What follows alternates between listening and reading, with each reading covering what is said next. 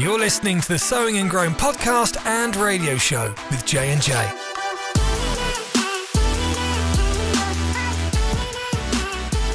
Hey, everybody, we are back once again, and we have a guest with us. Y'all asked for it, we listened. And Wayne's World Part 2 is officially live. I don't know what to call it. Wayne's Universe? Like, how do we how do we top Wayne's World?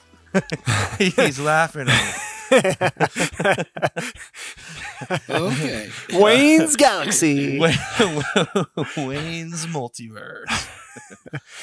well, um, we're excited to have you back on, sir. You were a wealth of knowledge and wisdom last time.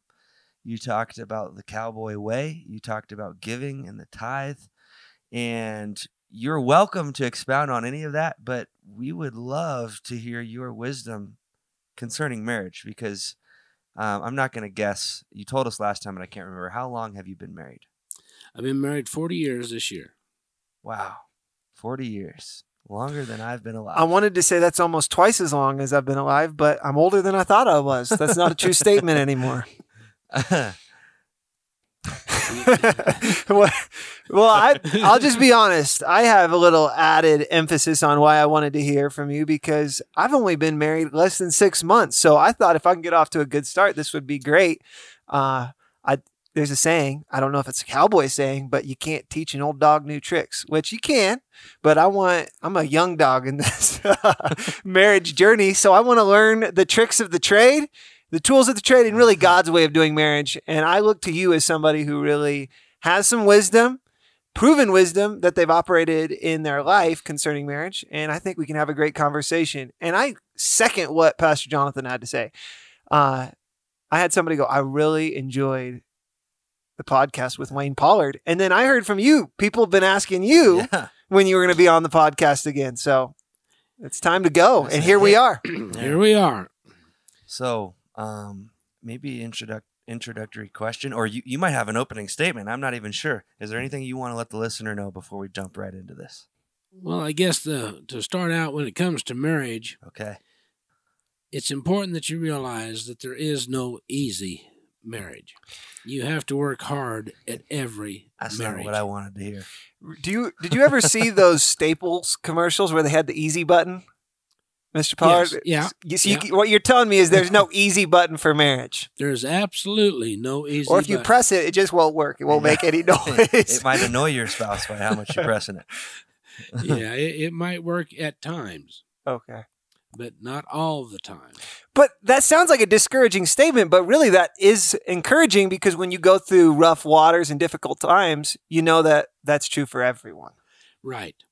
Because I think what happens with a lot of marriages is they start out real happy and blissful and Mhm. and everything's real energetic and what have you. And then life happens. And then you start getting into a situation to where you go, well, maybe this isn't what I thought it was going to be. Mm. And sometimes people go into marriages with unrealistic expectations. And so with that being said, I've learned over the over the 40 years that there's three main things that you need to remember. Okay. First one is happy wife, happy life. The second one is, is that I might be the ad, I might be the captain of my ship, but she's the admiral of the fleet. Ooh. And then the third one is is make sure that you always get the last word in. Yes, dear. the secret to a happy marriage is really uh, making sure your wife is well taken care of. Is that That's right. And that her her needs are met and her voice is heard, right? That's right. Especially, Yeah. Um, if you're going to have the last word, it better be yes, dear. Yes, it better be last. And with- yes, With that, on that third point, I heard the same question was asked of Billy Graham, and that was Billy Graham's answer to how he had been married for so long. is that right? he always has the last word. Yes, dear. Yeah. Well, Yeah. Could we maybe build a little backstory here, and maybe you could tell us how you met your lovely wife? Now we got to go back to the cowboy way. oh, the Ooh. cowboy. what Teresa and I actually started. Uh, what was it in seventy? No, eighty. Okay. Started dating in nineteen eighty, and at the time, I was doing a lot of uh, buying and selling cattle. That's and was doing a lot of managing cattle. And and Teresa had come down from a steamboat and was working at the sale barn that was there Rifle. The sale barn was located right there where New Life Church is now. That was the old sale barn. And she worked in the office, and of course I worked out, uh, you know, in the office, out in the field, and out, you know, and what have you. And uh, she found out that I was a believer, and she realized that she wanted to. She'd made up her mind that she wanted to marry a believer. So one thing led to another, and and uh, I uh, at the time was doing a lot of riding, and also, you know, and so I our first date was a work date.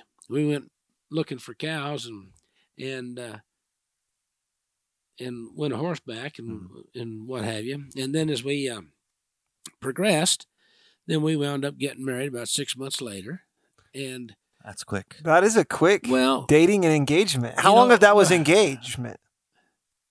Oh, I don't know. What was it? Two weeks? Oh no, no, no.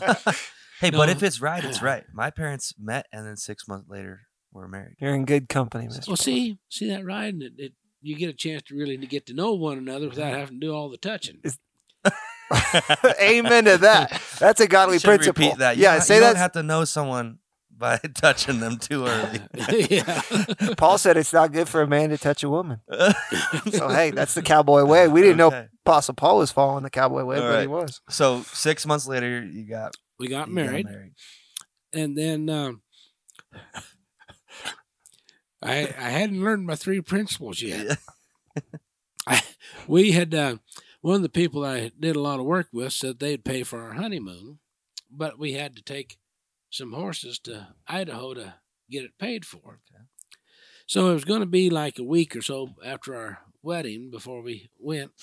And I made the mistake of deciding I was going to go fishing with one of my buddies and not asking her. Of course, needless to say, it's a good thing we were still in a lot of marital bliss because it might have went down the tubes real quick. Uh-huh. But but anyway, that's how we met. Awesome. And as far as uh, we've had some really good times, and I and I guess you know in the Bible it, it talks about how uh, a marriage is to help raise godly children, mm-hmm.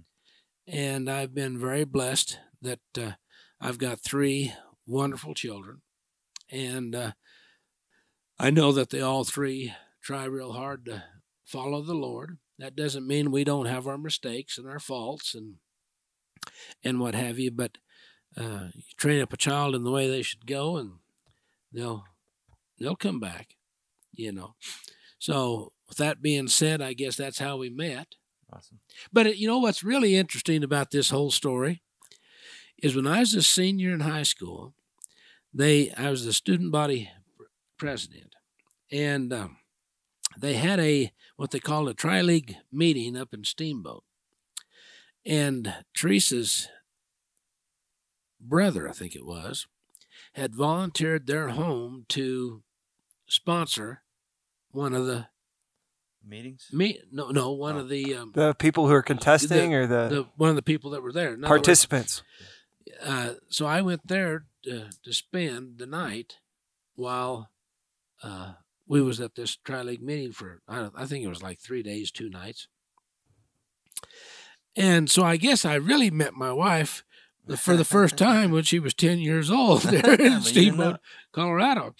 And then what was kind of ironic, you know, I would kind of um, uh, go to the basketball games and stuff there at Rifle at the time. And she was a cheerleader, and I kept noticing this cheerleader from Steamboat. And so it, it's kind of one of those things that God kind of had a plan for Teresa and I for a long time, sounds to me like. Wow. She was on your radar before well, on God's radar, anyway. Hey, hey, there it is. So, I wanted to ask a question based off of what you said in the beginning about no easy button and unrealistic expectations. Um, you know, I was really surprised when I got engaged to my girlfriend, the amount of people that told me I was making the worst decision of my life. Not in the church, but I'd go around and I'd be at breakfast with a bunch of old guys and they're like, oh, why would you ever do that? Why would you get married? Oh, no. Uh, and then one guy uh, somebody I knew. Actually, the funny thing was, I was on the trip in Texas to ask my wife Marissa to marry me, and I was helping her mom get a vehicle that she had purchased. She had purchased this vehicle from Ohio, and a driver had driven the vehicle from Ohio to Texas. And we needed to drive him back to a location so he could. And he was asking what I was doing there. I said, Well, you know, this is my future mother in law. I'm going to get married to her daughter. And he goes, Oh my God. He goes, I made two mistakes in my life, and both of them were getting married. But don't worry, I make my mistakes right. I got divorces both times when I'm in the car with my future mother in law. So they don't have high expectations. They have very low expectations. They actually expect it to be really bad. And something in the world that I've heard from people is if you expect nothing, you're going to not be disappointed at all. But on the other hand, sometimes we have the Disney stories where it's happily ever after and they ride off into a sunset if there are unrealistic expectations that hurt us, what is a realistic expectation that we should have in marriage? Because God has expectations in marriage. What should those be? Neither one of you are perfect. That's for sure on my side. You you take uh, if you're going to get married and expect to change the person that you married, that's your fault, not theirs. Because uh, you fell in love with somebody because of the the way they were. And to try to say that you're going to go ahead and get married and then I'll change them, that is a huge mistake. You, you should remember who it was that you fell in love with, remember why you fell in love with them, and then work on trying to keep that kindled. Mm. That reminds me I don't know if it's exactly applicable, but to what Jesus spoke to the Ephesian church in the book of Revelation, he said, You've forgotten your first love. I know that's speaking of Jesus, uh, but he said, Remember, return, and repent. So you mm-hmm. need to mm-hmm. remember the first love you had, return to that, and repent, change your mind. Because I agree, we, we fall in love with somebody and we think they're amazing and we can overlook so much. But then sometimes it seems like when you're more committed to somebody, those things that didn't seem like a big deal can become a big deal real quick. But if we remember the first love that we had for that person and repent, change our thinking and change our ways about it, we can return to what the love that we had before. That and and something that in our in our marriage, because believe me, we've had our tough times. So we're not this definitely was not a perfect marriage by any means. But divorce was never an option for us. And so, if divorce is never an option, you continually keep working to try to make things better in your marriage, not necessarily change the person, but change the relationship for the better, mm-hmm. if that makes sense. Yeah. But divorce has never been an option. Did you and Teresa have any of those tough conversations before you got married? A lot of times we see people getting married and then they then they have the tough conversations about religion and money and where you're going to live and family and a lot of them t- those tough issues um, aren't really addressed because people are kind of just head over heels in love. It's it's a lot of emotions driving their decision and then they they get married and then they hit some some rough patches because they haven't discussed some of this stuff beforehand. Did you ever do that or did you you jump in and address the problems as they came well, first of all, we were pretty fortunate in the fact that uh, we knew pretty much what we wanted, and it was pretty much the same. So, in in our getting to know one another, we realized that where we wanted to live, we knew where we wanted to, um, you know, do things and, and what have you, and, and what we were going to do as far as our uh, faith and, and what have you. So we didn't have any of those what you could call real hard discussions. But one of the things, though, that when you're really in love, you in the beginning, especially, you never think you're going to have those right. issues. You just don't. You just don't ex- expect them until they happen. And so, uh, as we have went through our life and through our marriage, we've had to learn to address some things that were uh, painful, you know. and uh, money was always one for us, and uh, because we went through some really tough financial times. You take when we uh, first got married, interest rates for mortgages, if you had a really good credit score, was still eighteen and a half percent. And, and and you take a, a lot of young people. That's one of the reasons why I really like to teach finance classes. Is someday the young people today are going to realize things aren't always going to be rosy when it comes to mm-hmm. finances. And if they haven't learned how to get through the tough times financially, there's a really good chance they won't get through the tough times with their marriage. Mhm. Because, um, you know, the number one uh, need of a man is honor and then sex. Mhm. But the number one need for a woman is security. Yeah. Okay. And if you can't show that woman that you're there and she can see a sense of security, you're in a lot of trouble. Mm. You're in a lot of trouble. So that's why finances are so, so hard. And and you take uh, men, finances aren't a big deal to them because they're conquerors and they just no big deal. I'll get another job or no big deal. I'll just work more hours. You know, but then the thing of it is, you don't realize that working those more hours, you're taking away from your relationship. Right. So you have to learn to balance your life, but you also have to be careful that to realize that there could be a tough time ahead. So I'm gonna go back a little bit because I'm writing down notes. I'm already at a half a page of notes off of what you're sharing. Thank you, Mr. Pollard. But with the unrealistic expectations and uh, what I shared, even with what I heard from some elder people, but we talk a lot about statistics about how the church's divorce rates are very similar to the world's divorce rates. Right. But there's a statistic that very few people of my generation are actually getting married. They're not even wanting to take that step. That statistic is lower than it ever has been either. Which, even when I asked about the unrealistic expectations, we've talked about how uh, don't expect to change them.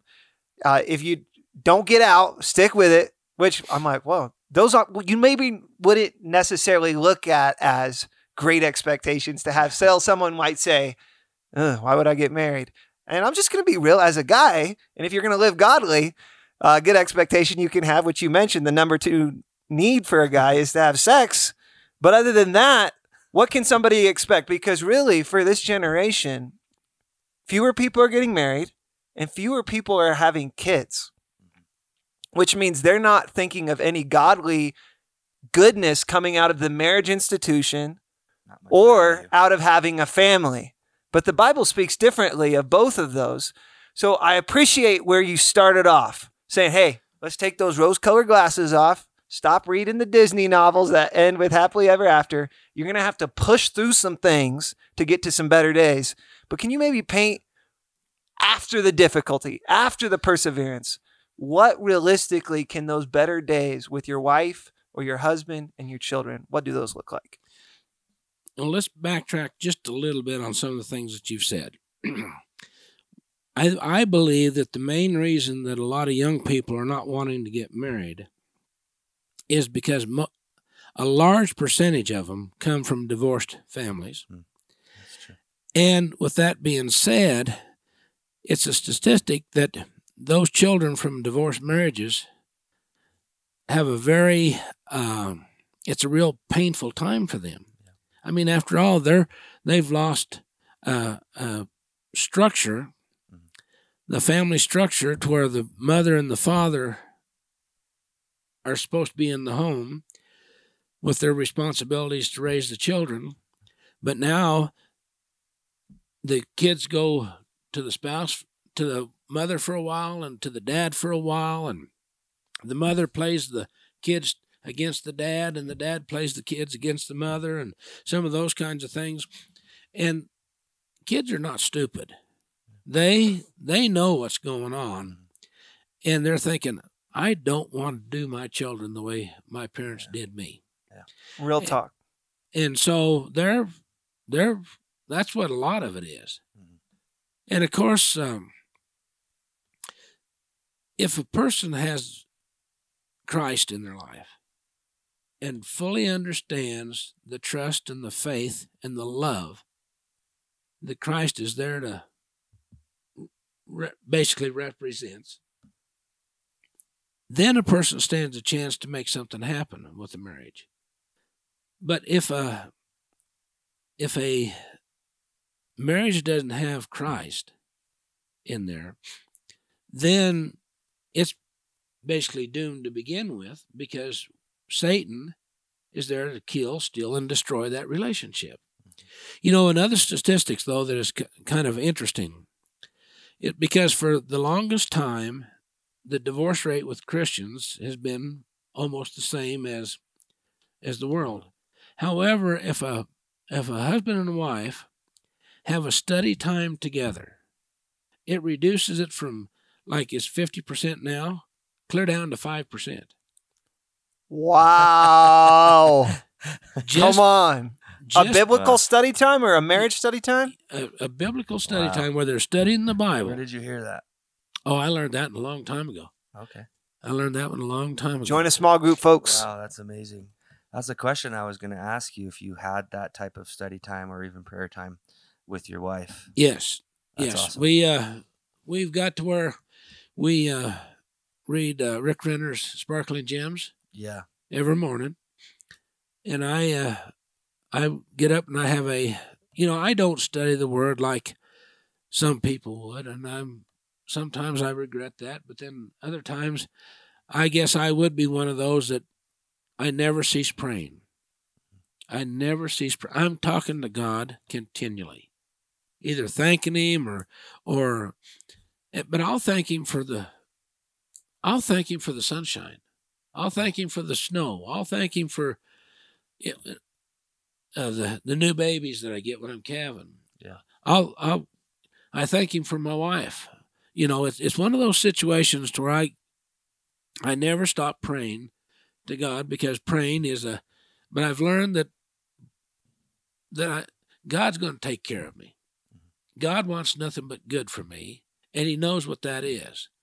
So for me to be continually asking Him, please God do this, please God do that, I need to be thankful for what I've got, and then a lot of the things that I'd like to have happen just happen. Yeah.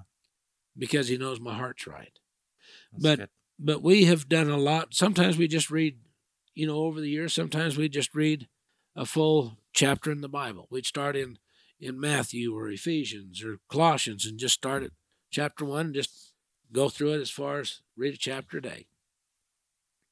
I think a big part of it is maybe not what you're doing, but are you doing it and are you doing it together consistently? Right, right.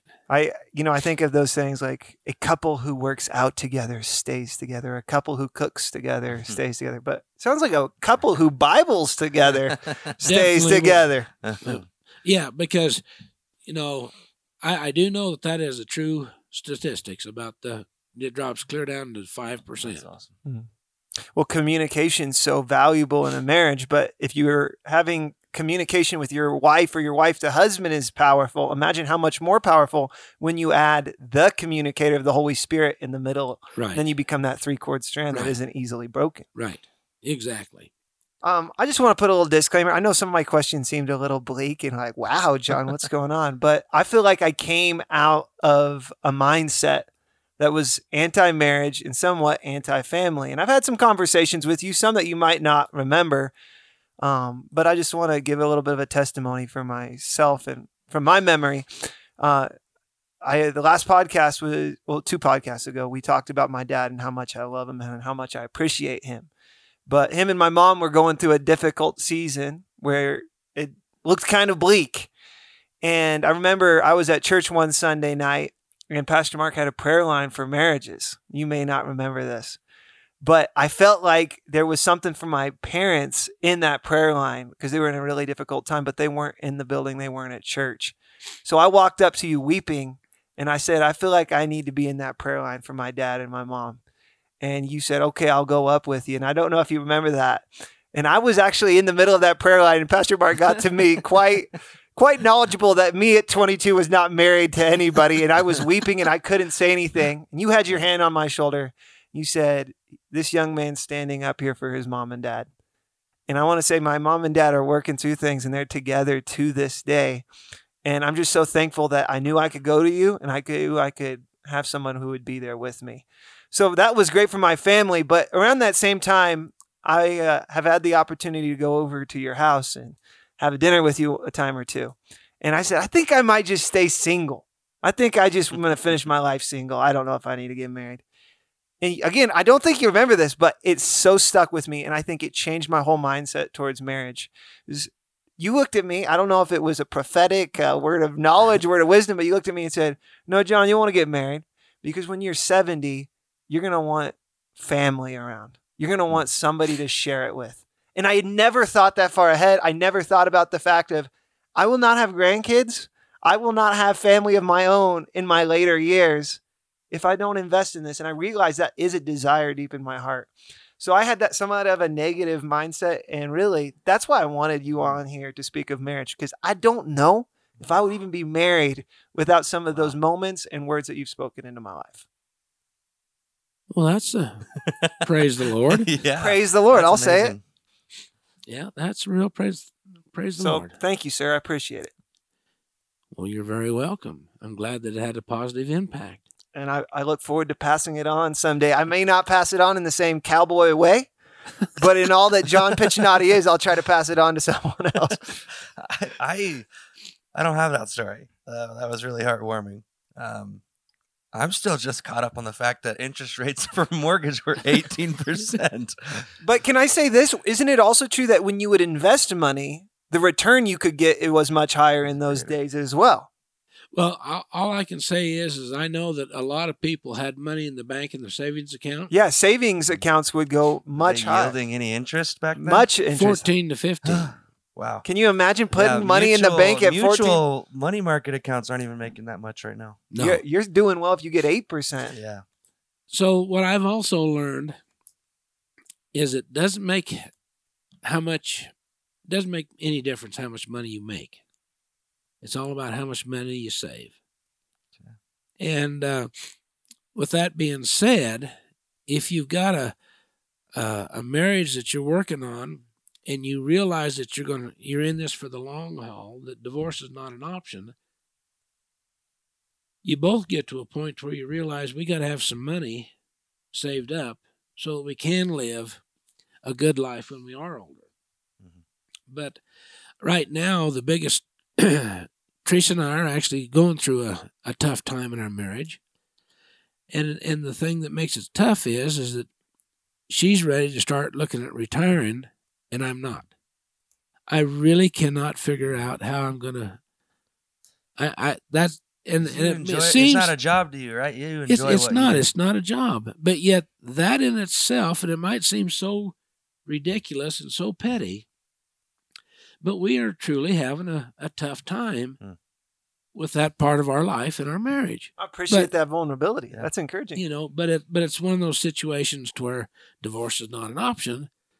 But we're really having a hard time and this is something i guess i i know we're getting short on time but if you have issues in your marriage if you don't get good godly counsel you're stupid You can say that again. I was if he wasn't going to say you can say it again, I was going to say it. So say you better Can say you it again That i with said some with some fire and some if gusto. if you're having trouble in your marriage and you don't go get some good godly counsel don't you're mince words. stupid You're stupid. you're You hear that, stupid. audio listener? You're stupid. Only on one premise. But the good thing You about get being counsel. stupid is you can get unstupid, right? you can get unstupid and all it takes is to talk to somebody who's not stupid, which is godly counsel, then you're not stupid. Well, I think And- the biggest thing is really having someone who is not in the weeds, like you and your your spouse or whoever you're dealing with, just in counsel in general. You're kind of in the weeds with them, and it's good to get somebody who has an outside perspective. Yep. Yep. Um, and if that outside perspective helps or includes godly wisdom, they can really, really help you. Sometimes it's very hard to kind of see past the situation that you're in, and somebody who's outside of it can see the whole thing. Yeah. See the whole thing. Yeah. So Yeah. you're you are I'm assuming you are currently getting some godly counsel. I'm still stupid. Oh, but I- you know what you need to you do. You heard it here first, folks. Just kidding. But but no, as far as I I am, because it was something I didn't think was going to be an issue, but now I have to. What? I aren't you supposed to just say yes, dear? yes, yes, yes, You know that you're the captain of your ship, but she's the admiral. Right. Of the fleet. She's admiral of the fleet. Well, I trust that you all will work it out. Yeah, we're oh we're going to work it out. I'm not worried about that. It's just a matter of I'm, I've been this has been one of those deals. I want the Holy Spirit to kind of give me a little Yeah. direction. Absolutely. you you feel the need to dig in and get more revelation because she's seeing one thing, you're seeing one thing, but we know that the Holy Spirit's speaking the same thing. Right. So you're getting you're gonna work till that vision blends is what we're working on. yeah, yeah. So you never stop having discussions in your marriage. Yeah. Never. Communication, I hear that's important in marriage. Very. Yes, we are out of time, but if you'd like to say something else, you are more than. If there's welcome something burning in your gut that you want to get out. Well, Maybe it needs to be Wayne's World Part Three. Oh, he just invited himself for part to. I three, see what folks. you're doing here. Uh, well, we we appreciate having you. Uh, I appreciate having you in my life, but I already Yeah. went down that road. Uh, thank you so much for joining us again. Yeah, some there's- yeah as far as it's it's one of those situations i i uh i know that god is good and that he wants nothing but the best for me and my family and as long as i focus on him i'll get that best Yeah. i'll get that best Um, we go into our wisdom of the day. Yep. Do you Uh, remember wisdom of the day? We take I away our one yeah. nugget. I I have one because it was a real zinger, and you just said it. If you are having problems in your marriage, and you don't go get counsel, you're stupid. And I'm thinking that a lot of times we feel like our problems are are not that big, or we can handle them on our own, or we're just ashamed of letting somebody else know what we're going through. And I think that's a at the very uh, subtle trap of the enemy to get you to keep you stuck, if that makes sense. And so we got to get over the the embarrassment. Well, here's the thing: if you go to somebody, a godly counsel, for instance, our pastors, they're in your life to help you and not to shame you. And so we always get it backwards. We think we're going to experience shame, condemnation, guilt. That's just the enemy. So that's part of that stupidity kind of playing itself out in your life. Don't don't believe the lie. Go get help because those people are going to love you and really help you out of that problem. that's exactly right Awesome. That's my wisdom. Would you like to give your wisdom of the day? Or would you like me to give you a little more time while I, while I share mine? go ahead All right. Well, I like statistics. I don't like being a statistician. Statistician. That's not fun. But I really like the statistic that you shared because a lot of these statistics that we share, there's more to the story. I'll give you another one real quick. There's a statistic that 80% of youth after youth group abandon their faith. But I learned later that about 50% of those that abandon their faith pick it back up when they have kids and start going to church again. So there's more to the story, but I really liked the more to the story that you had concerning the 50% divorce rate in marriages that if they study together, mm. it goes down to what you said 5%. 5%. So I'm just going to express it this way. A couple who Bibles together really does stay together. So stick the Bible right in the middle of your marriage, right? exactly All right. exactly Now, what is your wisdom of the day, sir? Well, Jonathan basically hit on it. Okay. As as Christians, we have a tendency to think, as a Christian, we shouldn't have any problems with our faith. We shouldn't have any problems with our marriage. We shouldn't have any problems with our health. We shouldn't have any problems with our finances because we're Christians, and those are all things that God's promised us to, to with. But shame on us if we think because if, if you don't go get godly counsel, all you've done is take control of your life on your own, which is becoming your own God again. And that's why you can't ever get any help. Yeah. That's I mean, that's why you just keep floundering in it. Can't be the God of your own life. That's right. You can't be the God of your own life. Hmm. That's wisdom right there. Well, unless you have anything else to share, sir, I, This was a wonderful time as always. We love having you on the podcast. We would like to maybe invite you to pray, uh, pray us out of this podcast. We always end with prayer. Um, so if you wouldn't mind, would you pray over this time and over the listeners, and then we can get on with our day? Lord, we just come to you with praise and thanksgiving for all that you have done for each and every one of us. We're sure that a lot of people that are listening to this podcast are going to be people that are wondering about marriage, and especially godly marriages. May the words spoken here be taken in, and may there be revelation and marriages saved because of this podcast. We give you all the praise and all the glory, for it's in Jesus' name we pray. Amen.